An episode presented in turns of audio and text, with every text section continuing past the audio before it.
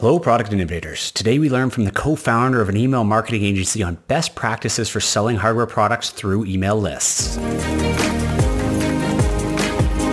You're listening to the Product Startup Podcast, the show that helps bring your product idea to life by chatting with successful inventors, product developers, manufacturers, and hardware industry professionals. Our goal here is to get to the bottom of what makes a product successful, from initial idea to getting your product on store shelves. We're taking you step by step to build a functional product and scale your product business. Hosted by Kevin Mako, one of North America's leading experts on hardware development for small product businesses. Now, onto the show. Welcome back, everyone. Today, I'm very excited to introduce Jacob Anson to the show. Jacob is the co-founder of Agency JR, a firm that has helped sell tens of millions of dollars worth of product for product companies. Today, Jacob's going to share some valuable knowledge on how inventors, startups, and small manufacturers can understand email marketing, learn the different types within, and know how to use email marketing effectively. Now, on to the episode. Hey, Jacob, welcome to the show. Happy to be here. Thank you for having me on. Well, we're looking forward to talking to you today about email marketing. I mean, I love having different types of tools to sell products, especially for startups in the hardware space or scaling companies that are building or trying to sell more units. And email marketing is one of those ones that we all hear about. We all get hit with these emails online. But if you've never done email marketing before, there's a lot to it, a lot that happens behind the scenes. So I'm really excited to break all that down to first describe what email marketing is, then how it fits into the overall landscape of the actual digital sales world, and then how to actually do email marketing well. So why don't you just give us a bit of a background on your experience in the email marketing world? I think the best way to describe is like at this point, I think we have generated multiple eight figures at this point for our clients. Right now, we're handling about 80 to 90 clients actively on a month-to-month basis in terms of email marketing. And to basically work with any kind of stores from selling gadgets to clothing, to shoes, to cat dog products, basically every niche, every vertical you can imagine. It's amazing. It's a lot of experience. You get to see what happens behind the scenes, what works, what doesn't work. So first and foremost, just break down, what is email marketing? Yeah, I think the best way to explain email marketing for people that are not so familiar with the online space, I would essentially put it as the best and easiest and the cheapest way to reach your customers. Cheapest, the fastest, and the easiest way to do so. And this can work as well with leads or pre-orders or all this sort of stuff. Like basically, once you've got an email, you can now email market, but the key is first to get that email. So why don't you break down how that works? How do you first get the contact information to then start selling via email marketing? This is an interesting topic. So most of your email list is always, if you have an online store, most of your email list is going to come through the checkout. So mostly it's going to be existing customers. So customers go to the checkout page, they leave their email, and that's where you get the buyer emails. And of course, also sometimes people that leave their email they're not going to buy. So those are going to be non-buyers, and they're going to get retargeted by an abandoned checkout flow. The next thing is through pop-ups and various lead gen forms. A pop-up is something I think everybody has seen. For most of us, it's an annoying thing, but if it's set up correctly, it really can be a big value add to your company. Here are the first actionable tips. So if you have like an online store, I would suggest you have the pop-up on exit intent, because you can't really annoy customers which want to leave the site anyway. So it's an extreme value add either way. And the second thing, don't always try to have the pop-up on an extremely low pop-up rate. So maybe not 5 seconds, but maybe have it at 30, 40 seconds, because those customers are going to be more happy to leave their email, and you're not going to scare off that many off. And the last thing is you can run any lead gen campaigns with paid ads, Facebook ads, Google ads, where people can sign up in your list specifically. That's the third way, but like the main ways are through the checkout, which is going to happen either way. And the second thing is through the pop-up. So there's basically three different categories of people that you can target here. There's the hot leads, which are people who have bought your product. The warm leads, who are the people who showed interest in one way or another, but didn't actually formally buy your product. And then the third is just cold lead generation, which is lead generation lists. Yeah. Are there, I imagine, as we get into it more tactically, there's probably different ways that you would want to approach each of those different types of email lists once you acquire the list to start email marketing into? Oh, yes. This is a very, very good question. So basically how we usually approach this. So if somebody has bought from you. They already have an experience with the shop, so they see how long your shipping times, they see what kind of products you sell, so they already know what to expect from you. If the experience is good, you don't have to be as pushy, so you can offer them less discounts and be less pushy in terms of your marketing. But for like colder leads or people that have not yet bought something from you or have bought something a long time ago, for these customers, the most important thing is to get them over the edge so they can experience the brand, get a good experience out of you, and it's going to be easier to have them come back on later on. So short and simple, for non-buyers or people that have not bought from you, you can be more aggressive in terms of marketing, give better, more and bigger discounts, target them more frequently, of course, if they're opening emails.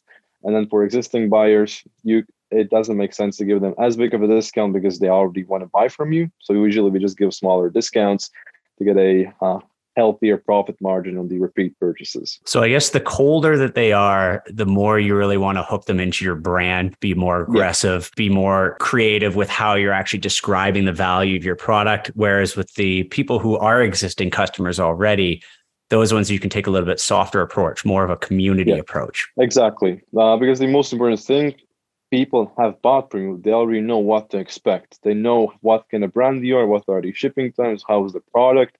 People have not bought from you, they have all of these concerns. You just have to get them over the edge. And if the experience is good, it's going to get much easier for you to get them come back. And so on. I like that. Now let's focus on the cold leads, because I think especially for an inventor or an emerging hardware startup that's first getting into email marketing, obviously the one thing that we talked about before you get to email marketing is building those lists.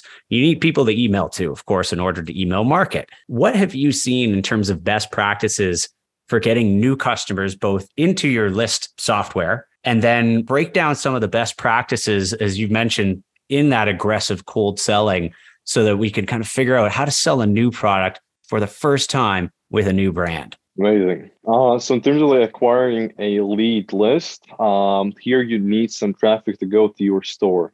This mostly is going to be done through paid ads. So Facebook ads, Google ads, or even like offline campaigns if you want to. So any other like paid media traffic source where they can set up paid media campaigns so you can generate a list. Then once you have this list, here, it very much depends. I think we can split it up like this. So you have like a product which makes sense for people to come back and buy again. Maybe like a consumable gadget there on the first purchase. I would even suggest you can even go on break even if you can really give the customer a great experience, because then they're going to return. You can make profit on the repeat purchases. If it's usually like a more for one-time buy thing, then give a lot of value. Value is always good, so educate the customers on the product, on the pain points, why do they need it, what does it solve, and then give them a great offer, obviously. So value, offer, the most important things. And what do you find are some of those things that make up a great offer, especially in an email campaign? So you get them hooked by some sort of an online digital advertising method, whether it's Facebook ads, Instagram ads, some other way you've driven people to your site and you've collected these email lists. Now you're trying to hit those folks. What are some of the things that you've seen, especially for hardware products, that promote value? And I know that's a bit of an abstract term, but I imagine that you've seen some things over the years that really can break down to do and not to do, especially via email. Yeah, within our agency, we have a couple of best practice what we do with these kinds of emails. We usually keep it extremely simple, always pretty much the same structure. It's the 3-tip email. So if you have a hardware product, maybe there's a specific sub-niche within that hardware product. So basically think of like 3 tips, which might be interesting for the potential buyer. For example, we had like recently a client within the football niche. There, we had basically just some fun 3 football tips. And then at the end, we just promote the product at the end of that. The best thing, if it's like a problem-solving product, if it's product solving a specific problem, then at the end, it's very easy to transition the email from value over to sales. But a 3-tip email with the end of the product promotion works really well. And in terms of the best offers, here with offers, usually the higher the offer, the better it's going to convert. But some examples of offers are buy one, get one free. Then obviously flat discount offers, flat dollar offers, and so on. I like the 3 tips you mentioned. Now, this is providing value within the email itself, not necessarily value about the product. You're trying to give somebody value by taking the time to actually read through your email. So you're giving them something up front, essentially, which is this knowledge and information. It could be three tips in and related to the industry, and then tying that into how your product, of course, is going to help the tips that you enable. But the way that I heard it from you is whether or not they buy the product, they gain value from that email. They've learned something new that day. Yes. Like obviously, ideally, the goal of the email is to sell them a product. And this obviously is done through value. Like, first of all, they have to be interested in the niche or within the topic. If that's interesting, they're going to read through the email. Then through that, they're going to get a better understanding how the product helps them. But the initial goal obviously is to sell them. In the worst case scenario, if they don't buy, they'll still get like a positive experience from the brand. So maybe if they're not going to buy now, they're going to come back and buy later because they know that you're not there just to sell them something all the time. You also want to give them value. So yeah, obviously that's the bonus of that. I like that they start to build brand appreciation, especially over time. I imagine as you're running these campaigns over weeks or even months, you're continually providing more and more value to these folks to the point where you may convert them. And the beauty of email marketing is whether you're marketing to one person or 100,000 people, it's the same amount of effort up front. So you might as well do your best, put your best foot forward. Create something great, create a drip campaign or something where you're hitting them with a strategically planned out set of these emails over time so that you continue to provide value. And of course, eventually that person gets to that tipping point where they've built enough brand trust with you that they'll then hit that purchase button. Exactly. This is like exactly what we did for one client. They were within the survival niche. There was a 60-day drip campaign. For them, it was a bit more aggressive than usual. There were daily emails for 60 days. Wow. It was mostly value-based. If I remember correctly, it was basically value sale. Like two very heavy value emails and then like a very heavy sales email. And just like that, like rinse and repeat for 60 days. So, yeah. So two value emails and then a hard sales email. Do you find that emailing somebody every day, did you see a lot of those readers drop off?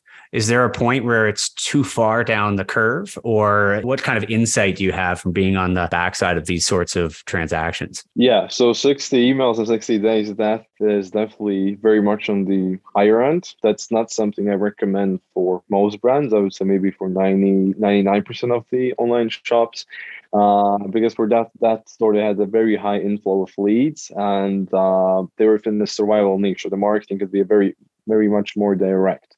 There, in that scenario, it could work, but usually the best practice is not higher than 15 emails a month.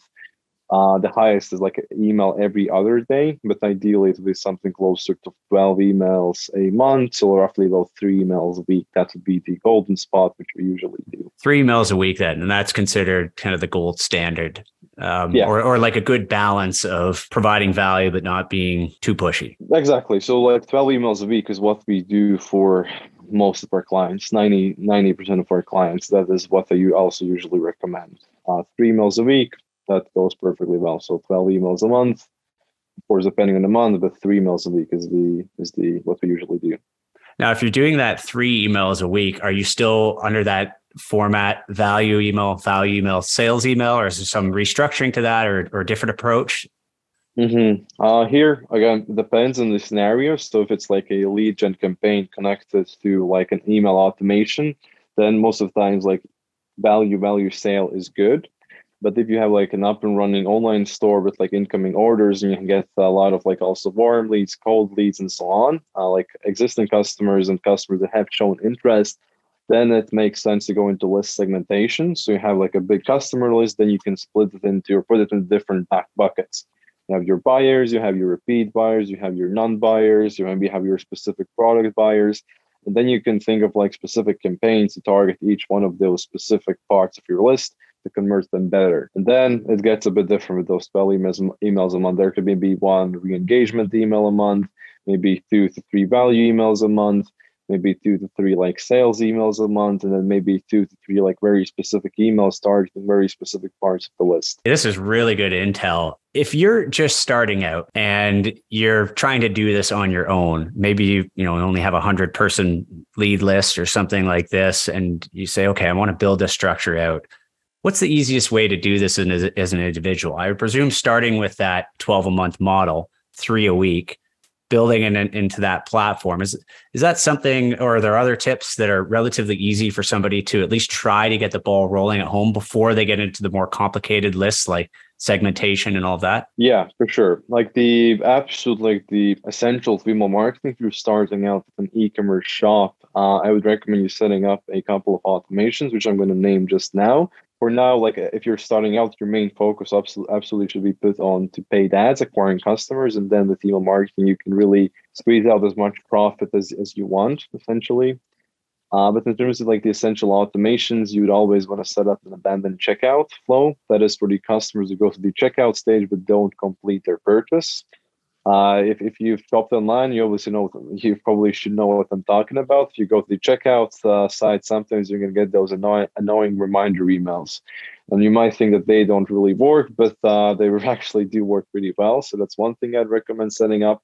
And the second thing I would recommend setting up is a pop-up collection, a email collection pop-up on your site, and have like a 2 to 4 email automation connected to that. So if you collect leads and you automatically target them with 2 to 4 emails with this email automation, and then maybe like a really quick 2 to 4 email post-purchase automation, just so you can communicate some points with your buyers, maybe to upsell them on something, or maybe inform them about shipping times. Those would be the automations.